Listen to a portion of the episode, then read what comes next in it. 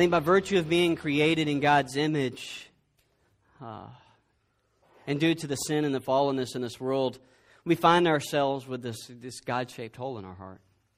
And many people live their lives trying to fill this God shaped hole. See, because sin has wedged a hole, and it's wedged in between our relationship with God, and this hole is created. And so people pursue these things, and maybe we've all, I'm sure, have pursued things to try and fill this hole. And it's a God shaped hole. There's no amount of alcohol, there's no amount of success, no amount of work, no amount of money, no amount of relationships that can fill that God shaped hole. I mean, we can wedge it in and it'll fit for a minute, which is why it feels good. And anyone who says sin is, doesn't feel good, it obviously has never sinned. Uh, it feels good and it wedges in and it, it feels right and it, and it fills us up for a second, but eventually it, it, it loses its shape, that thing that we've crammed into our God shaped hole. And it begins to cause like, it, like our heart's choking. And it begins to choke our hearts, and we wonder why. And we don't sleep, or we're miserable, or we lack peace, or we lack joy. And it's because it's a God shaped hole. And only faith in Christ and a life surrendered to Him and that follows Him can fill that hole because that's the God shaped hole. And to do that, we got to come home running. And that's why we can come home running. No matter what's in that hole, no matter what we've wedged, we can come home running. And God, through His Spirit in His own way, will kick whatever is in that hole out that doesn't belong and at times that'll be painful because we have things we like in that hole now. And God will have to wedge that out and fill that up for us. And I don't know where you are. Maybe that's you this morning. And, and I know sometimes we sing these songs and we sing these songs of declaration and praise as if we all really mean that, right? Like as if we all really came here hungry for God. I realize that some of us didn't come here hungry for God. We came here hungry for something, though. And that song is saying what's going to fill that hunger is God. There's a reality that Christianity spreads best not through force, but through fascination. Fascination with who God is and what He's done in Christ. That Christianity is going to spread best not through coercion or through persuasion or through force, but Christianity, this life of faith, is going to actually spread best when His people, when God's people are fascinated. When we're really fascinated, when we're overwhelmed, when we look weirder than we already are, because of who God is and what He's done in Christ. And when you think about the Gospels, you find this perhaps to be true. I mean, why did people flock to Jesus? Did they flock to Jesus because of His message? Because of who He is? Did they flock to Jesus because of the fact that His life lined up with this message, this world that He proclaimed? That was made available. He called it the kingdom of God, this world made available where the love and the rule and the righteousness of God has been presented to anyone who will just receive it. Did people flock to him because they were persuaded or forced? I think people flocked to him because they were fascinated. They were fascinated that Jesus had something to say. He had something to say that religion wasn't saying. He had something to say that a broken world wasn't saying. He had something to say that a government wasn't saying. Were they flocking to him because of that, or were these people flocking to him because their lives didn't line up with the world he was proclaiming. You had these broken people, you had these business people, you had these fishermen, you had these marginalized people, you had these sinful people, you had these people who were pursuing all these different things. And Jesus was proclaiming this message. And I believe that it fascinated them because their lives didn't line up with this message he was proclaiming. When Jesus was saying that there's this world has been made available to anyone who will come, no matter where you've been and what you've done, this world, this life, this reality is made available to you it's called the kingdom of God, where the rule and the reign and the love of God can be known and, yes, felt in your life, no matter where you've come from. You don't have to go to rabbinical school. You don't have to go to seminary. You don't have to know Greek. You don't have to know Hebrew. You don't have to know English. You don't have to know anything other than the fact that your life doesn't line up with this world that Jesus is proclaiming. And people, I believe, were fascinated with that, and people flocked to him for that. When you think about the book of Acts, why did the church grow? Because they had great preachers and great programs? I think the church grew when you look at Acts 2 because there was a fascination with this life they had with God. It was a fascination so gripping that they were willing to sell everything they had. And they were willing to take place in this sort of, and I'm going to use this word, but this sort of voluntary socialism. This sort of, I choose to give up my things for you. I choose that what is mine is yours and what is yours is mine. That is my choice. And I'm going to sell this because you don't have, and I'm going to give you what you don't have. You don't have grace, I'm going to give you grace. You don't have mercy, I'm going to show you mercy. You're living in a world bent down by injustice. I'm going to pursue a world of justice on your behalf. That's what Acts 2 says the community of God's people did. And they didn't go to church once a week, they were together. They really were wrestling with what it meant to be the church and not doing church. And they were fascinated with this salvation, with this life lived in the kingdom of God, because no one knew their lives better than them. They were fascinated that despite their secret sin and their brokenness and their hopelessness, that God would reach down and crash into their present and offer them a fascinating life that would last forever. And as a result, Acts 2 says the whole the, the area was fascinated. It says that they had favor with all the people, that there was once a time where Christians were liked by other people.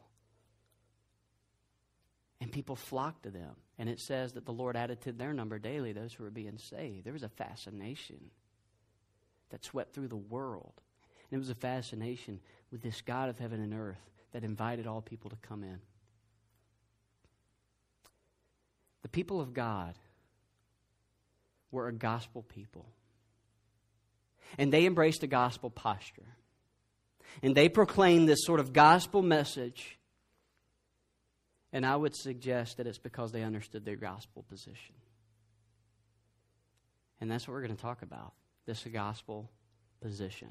What is this gospel position that gripped these people to love God, to love people, and to follow Jesus in public? Not just in private, not just in a building, or not just in a synagogue, or not just in a house, but loving God, putting skin on that, showing people what that looks like, not just talking. Loving people, putting skin on that, showing people what that actually feels like and looks like, not just talking. And following Jesus, not in just song and prayers and communion and, and message, but following Jesus in public what caused them to do that. And I have to believe that it was their gospel position. They knew their position, and I believe they probably understood this verse that we're going to look at this morning. So if you have your Bibles, we're going to work through it. And we're going to we're going to camp out in the book of Romans. We'll flip over to Ephesians one time. Okay, I want to lay out a caveat. When I teach, I normally don't go through this many scripture. I, I use scripture. Um, so don't. That guy said he doesn't use the Bible.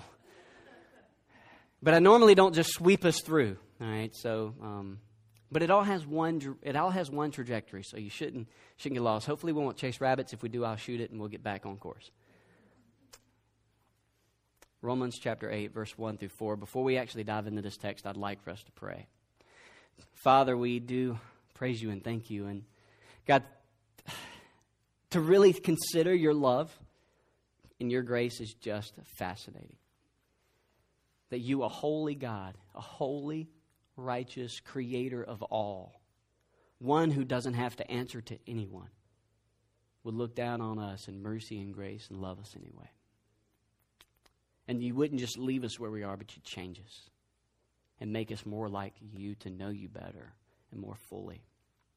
Father, we ask that you continue to be here this morning.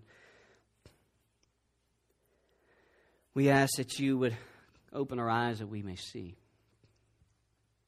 We need you to. We ask that you would open our ears that we may hear. We ask that you would open our minds with all the chaos swirling in it, that you would open our minds that we may understand and think clearly.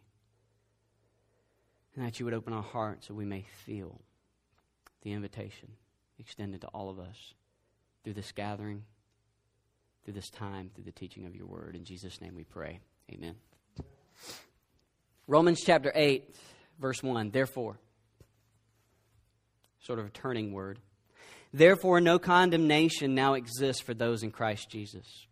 Because the Spirit's law of life in Christ Jesus has set you free from the law of sin and death. What the law could not do, since it was limited by the flesh, God did. He condemned sin in the flesh by sending his own Son in flesh like ours under sin's domain and as a sin offering in order that the law's requirement would be accomplished in us who do not walk according to the flesh, but according to the Spirit. Paul starts off and he says, Therefore. And so, to really wrestle with what this text and where this text is coming from, we need to understand what it's there for. We need to go back. So, we're going to have to go back to really understand what Paul is trying to say. Because Paul is making a strong statement when he says, No condemnation now exists for those in Christ Jesus, because the Spirit's law of life in Christ Jesus has set you free from the law of sin and death. What the law could not do, since it was limited by the flesh, two great words God did. God did. What you and I can't do, God did. What you and I couldn't do, God did. There's no way to really read around this. But we need to understand that what he's saying is actually what he's saying. When I was associate minister, by my second year of ministry, I remember studying just this, this whole idea of gospel position. And call it that. And I remember my dad came in. They had just started attending the church I was serving. They'd just moved into town from Albany, Georgia, into Columbus, Georgia. My dad is a preacher's son, and he was a deacon. And uh, my granddad, my dad's dad, is actually a missionary in South Africa. And his two brothers are preachers. My dad's sort of the the non-preaching guy. He's a, a, a director of uh, sales for, for Lance Snack Foods, and so he didn't take up the, the preaching work. And but he's raised in the church. He even spent time, grew up a lot of his time in South Africa. Spent his life immersed in church work. My granddad was a tireless man going into the bush of South Africa, reaching the natives with the gospel. And so, if anybody would have understood you know, church and, and life in Christ, you, you would think it would be my dad. And my dad's a good man. He's a real good man. He's always been a good man. I remember asking him, Dad, if you were to die tonight, do you know if you'd really be with Jesus? And my dad's answer was shocking to me. He said, Well, I hope so. But I guess I'd have to see. I remember thinking, is that it? Like, where's the peace that the Bible speaks of? Like, uh, how do you have peace and I don't know? How do you have joy and I don't know? Now, I, the Bible says that we can have this, right? It says we can have joy and peace. And I thought, how can you have joy and peace and I don't know? How can you be sold out to I don't know? How can you give your life away? Risk your life for I don't know? How do you have hope? Biblically defined, which is desire plus confident expectation that God is going to do it. It's not, I hope William and Mary wins. They did win. Uh, it, just a plug. It's, it's a confident expectation. How do you, how do you have peace in that? And I remember thinking, because I'm not that smart, and, and you'll figure this out soon.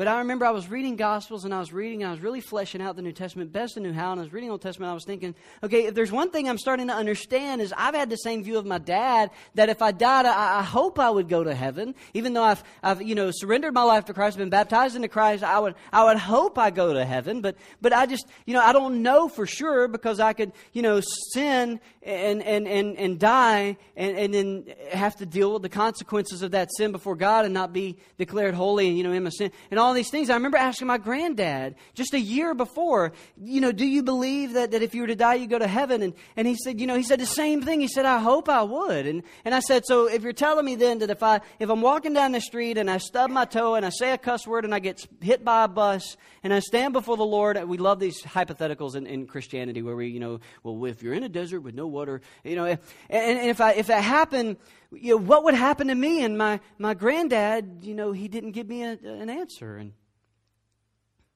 I thought, you know, I've been reading about a joy and a peace that we're supposed to be able to have. And I don't, just doesn't stir up a lot of joy. And I'll tell you, it didn't stir up a lot of fascination.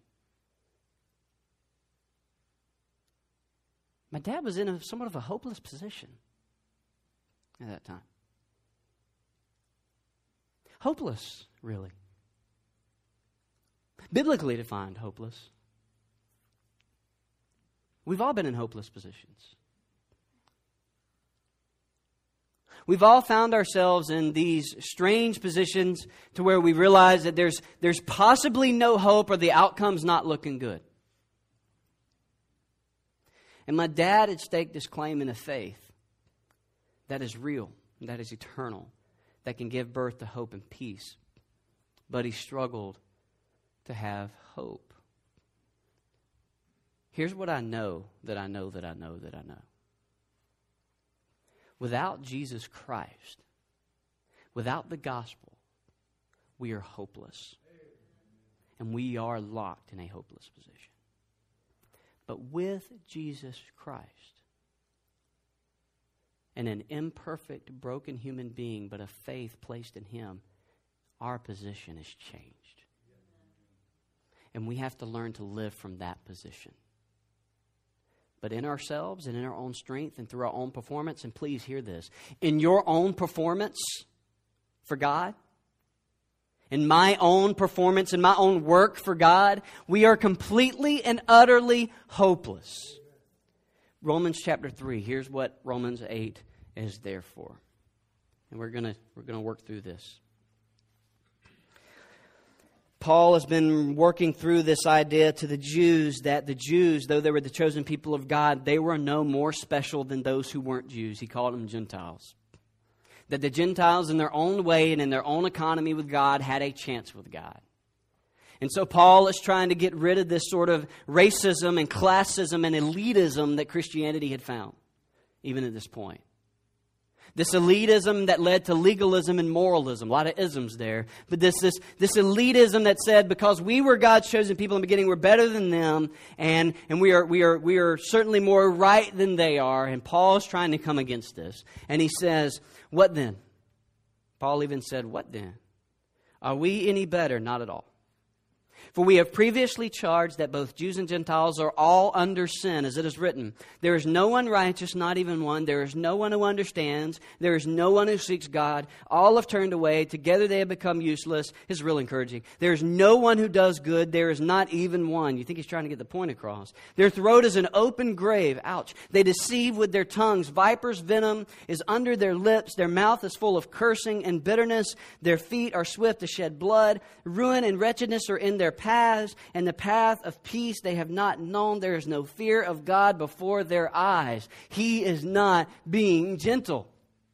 Paul is not curt. He's not curtsying and telling them something. He is, he is delivering the strong message that there's no one, no Jew, no Gentile, no one, who in themselves and of themselves are even remotely good enough to come before holy God. He says, verse 19, Now we know. Now we know that whatever the law says speaks to those who are subject to the law. The law he's talking about is the working out of the Old Testament, the working out of the Ten Commandments. You know, don't lie, have no other gods before me, that thing. He says, Now we know that whatever the law speaks, says, speaks to those who are subject to the law, so that every mouth may be shut and the whole world may become subject to God's judgment. For no flesh, please look at this. No flesh will be justified. No flesh will be set apart. No flesh will be justified in his sight by the works of what? The law. For through the law comes what? Comes the knowledge of sin. In other words, no matter how many good things anyone ever does, God, I have never lied. Okay, just, just real quick. All right. Just real quick. Raise your hand if you have ever lied. Raise your hand. Come on. All right, for those who didn't, you know what you just did. So now you can raise your hand. Some of you are like, I'm not raising my hand. That's his point.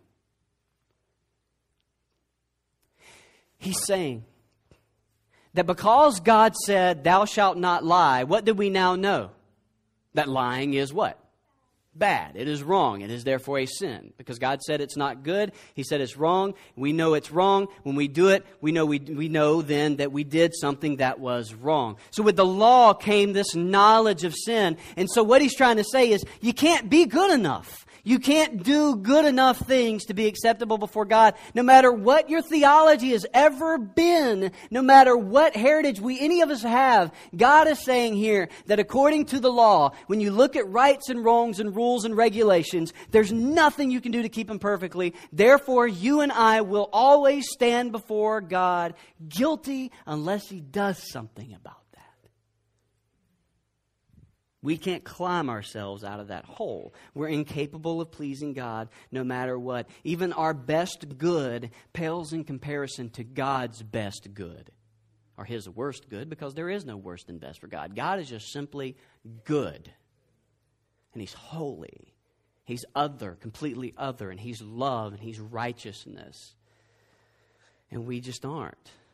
If you read verse 5 of this text in chapter 3, Paul actually makes that point. He highlights, he says that our unrighteousness highlights God's righteousness, it magnifies God's righteousness.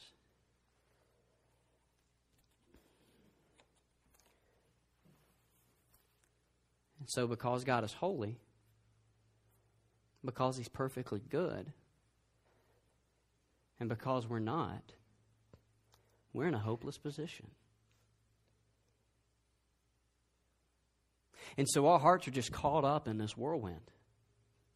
And for those who are in Christ, our hearts are often caught up in this whirlwind of performance.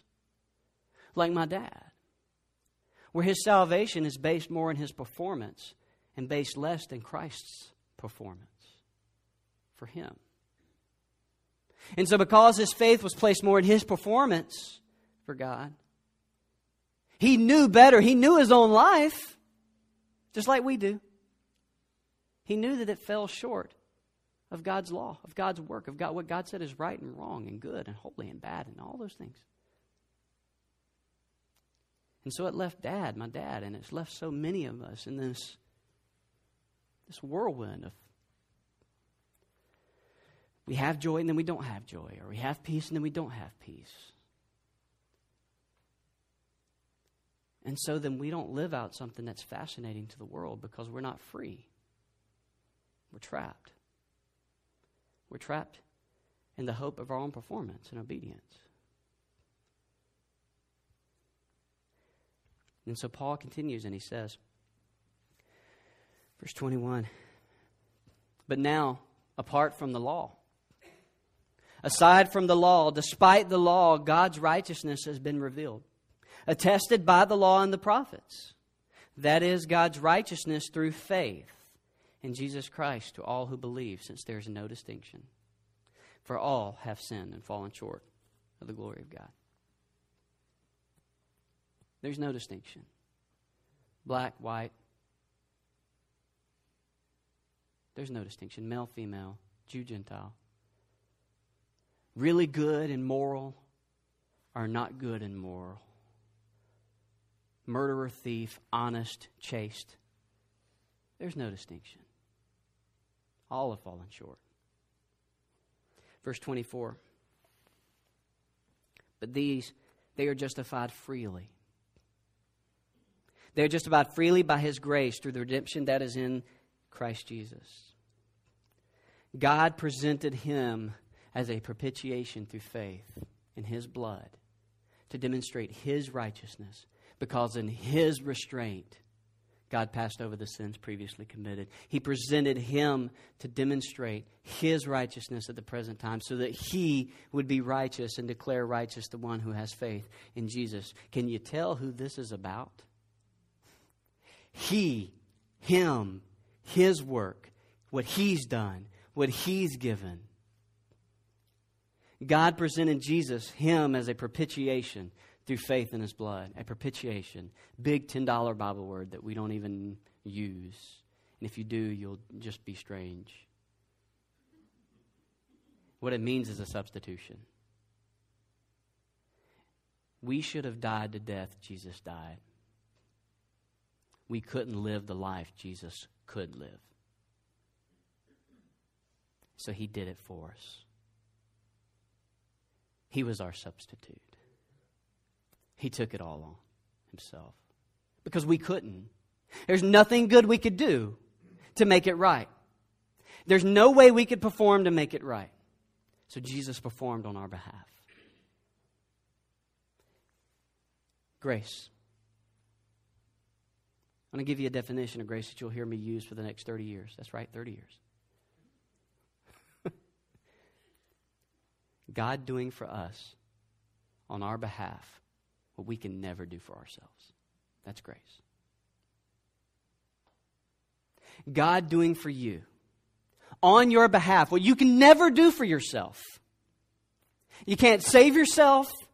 You can't make yourself whole. You can't muster up and manufacture the kind of peace that surpasses understanding. You cannot have a joyful satisfaction in life on your own. It is all by grace. God doing for us what we cannot do for ourselves, which is why, if you'll go back to that slide, this is why it says in verse 24 that they are justified freely by His grace through the redemption that is in Christ Jesus. It's in Christ. Everything we want is in Christ. Everything we were created created to be church is in Christ. Everything this world is pursuing, and they don't even realize they're pursuing, everything they could ever hope and dream of, everything you could ever try to find in your spouse, in your children, in your work, in your hope, in your religion, in your faith, everything you could ever want isn't going to be found outside of Jesus.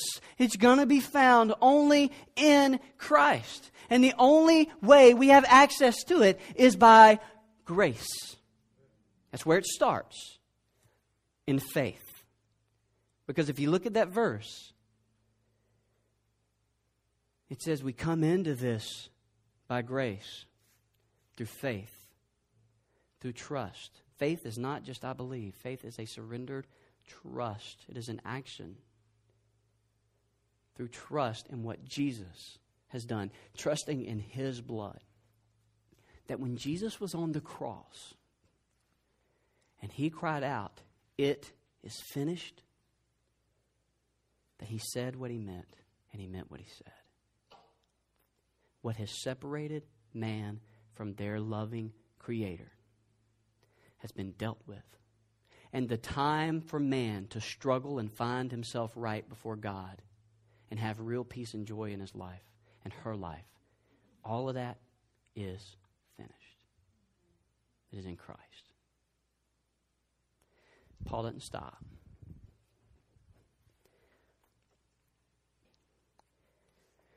See, because what grace does, it means we have nothing to brag about. See, that's how it deals with the elitism. That's how it deals with because I haven't lived as cleanly as you have, I know sin better than you, and therefore I am more holy and sanctified because I understand the way of Jesus better. Or the inverse of, because I haven't lived the way you've lived, I am the Holy One. The Jews were saying, because we've had this uh, you know, relationship with God for, you know, I don't know, thousands of years, we're better than Gentiles. That's not gospel.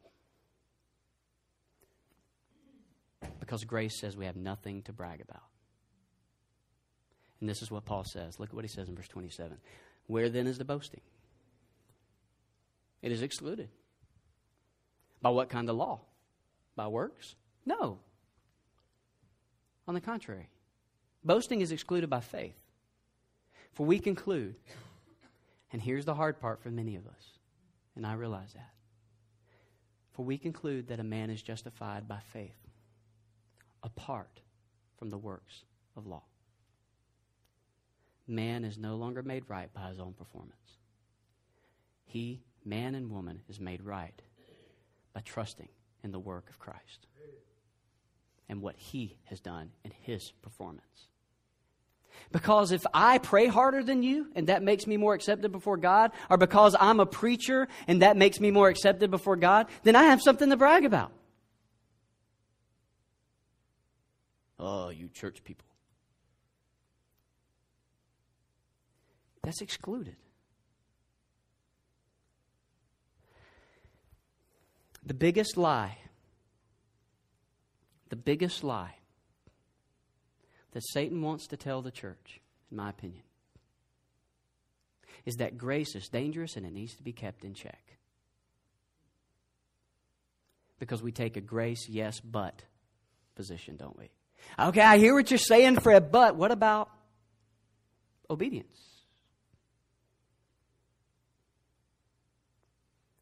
What about it? Well, if I'm not obedient, then. All right, what about faith? What is faith? What then is biblical faith? But we take this yes, but position because grace makes us nervous. Because it's dangerous and it's uncontrollable, and we assume, and we assume, and I believe improperly, we assume that if people realize that they live in grace and they stand in grace and they're saved by grace through faith, that somehow they're going to take advantage of grace. And what I would suggest is they don't understand grace. They didn't understand, I didn't understand what was given to me in Christ. Remember my life verse for those who are here? He who's been forgiven much loves much. He who's been forgiven little loves little. Luke 7:47. When one realizes the depth and depravity of their sin and their hellish stand that they have and that without God they will be in hell, separated from Him for eternity, and realize that they are not worth anything in and of themselves. But God looks on them in mercy and pity and says, I made you and I love you and I came to fix what you messed up and I'm going to do what you can't do for yourselves and I'm going to embrace you through Jesus Christ. Just trust in this and I will keep you and you will walk with me and you will walk with me forever. When they understand that, things change inside of them, church. That's what changed in the church. That's what changed in people's lives when they met Jesus was they understood they encountered this grace. This Jesus touched the untouchable and he loved the unlovable and he healed the unhealable and he accepted the unacceptable and he pursued him. He didn't just wait for him to come. He went to him. In the church of Acts, they said, you know, we understand what life is about and so we're going to give it away for people because we understand what we've been given by God and nothing can take that away because we're not even going to dream of walking away from the God who saved our lives. We're not even going to think about it. I'm not even going to, I'm not even going to consider that idea. Because there's nobody who can give you what God can give you. There's nobody who can give me what God can and what He has. And where is it found? It's found in Jesus. Go pursue the women. Go pursue the men. Go pursue the alcohol. Go pursue what you want to do because you will find, you will find that no one can give you what Christ can give you. Guys, don't pursue it in work. You're not going to find it. You're going to find who you are in Jesus Christ if you meditate and think through and go through the Word and pray through and commune with Him and be a part of community. You will find that who you are is in Christ, and that is enough. You're not going to find it from the affirmation of your spouse, not to that degree. And that's what Paul's trying to say. And if we'll stop with the yes, but and really live for the yes, our lives will be different. Our lives will change. Because there will not be a but. There will be Christ. And that's enough. In Romans 5,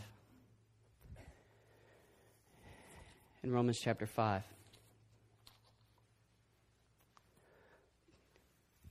Paul said in verse 1 that therefore, and he's still working through this thought. Paul likes the word therefore. Therefore, since we have been declared righteous by what? By faith. By a full, complete, surrendering trust that what Christ has done is enough, that his performance is good enough, mine will never be. Therefore, since we have been declared righteous by faith, we have peace with God through our Lord Jesus Christ. Also through him, we have obtained, we have obtained access by faith into this what? grace in which we what? Waffle? Step in and out of?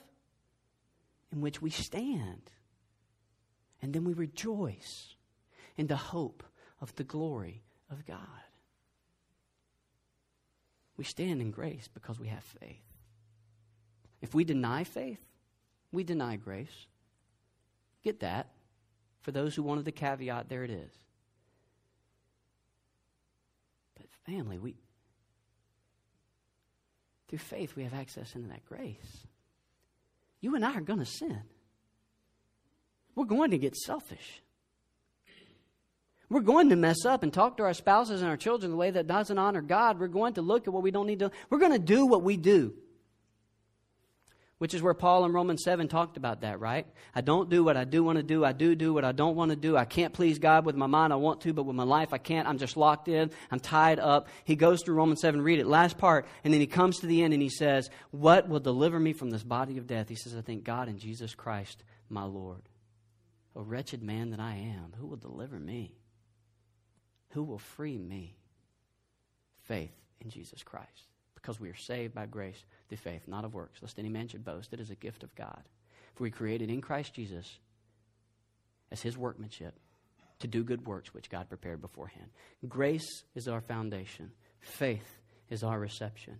Good works is our proclamation. We are not saved by our good works. Good works comes as a result of genuine saving faith. That's why James said, that's why James said, faith without works is dead. James is saying genuine faith produces good works. I will show you my faith by my works. That is a far cry from my performance means I'm saved. Christ's performance means I now can perform.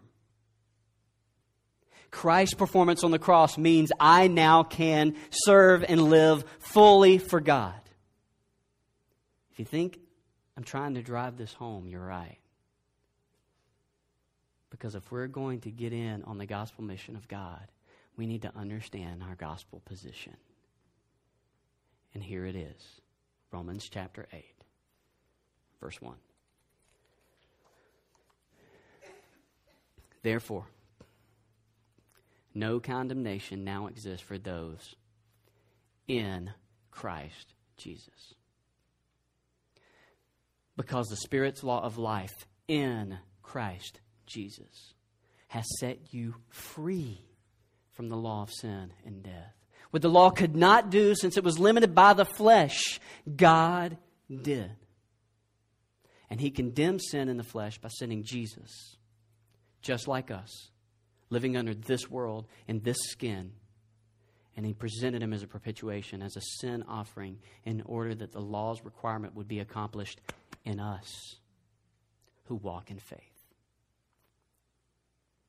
Your gospel position if you have surrendered your life to Christ, if you've been baptized into Christ, your gospel position is just that it's in Christ. And you are freed to no longer trust in your own performance. You are saved by grace because of Christ's performance, not your own. And you are free to praise Him with your life and empowered to live for Him because you live and are positioned in Christ. That is the gospel position. It's in Christ. And if you're not in Christ, get in Christ. Trust Him with your life. Trust Him with your life. If He has said He can take care of your eternity, He can take care of your life. Where there isn't peace, there can be peace. Where there isn't love, there can be love.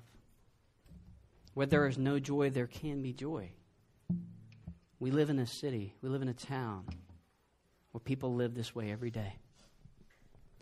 And if we're going to be a people at Williamsburg Christian Church who participate in the gospel mission of God for those who are broken, then we have to be a people who are beginning to understand what position we are in, who understand more our gospel position. And we can live our lives in public with peace and with joy and with love. We can be honest with the brokenness and the pain of this world, and we can groan, but we groan on our tiptoes. Remember last week? We have a gospel posture because we are in a gospel position, and then people see that and they will wonder, how in the world can you live under that? And we can say, not of ourselves, but Jesus.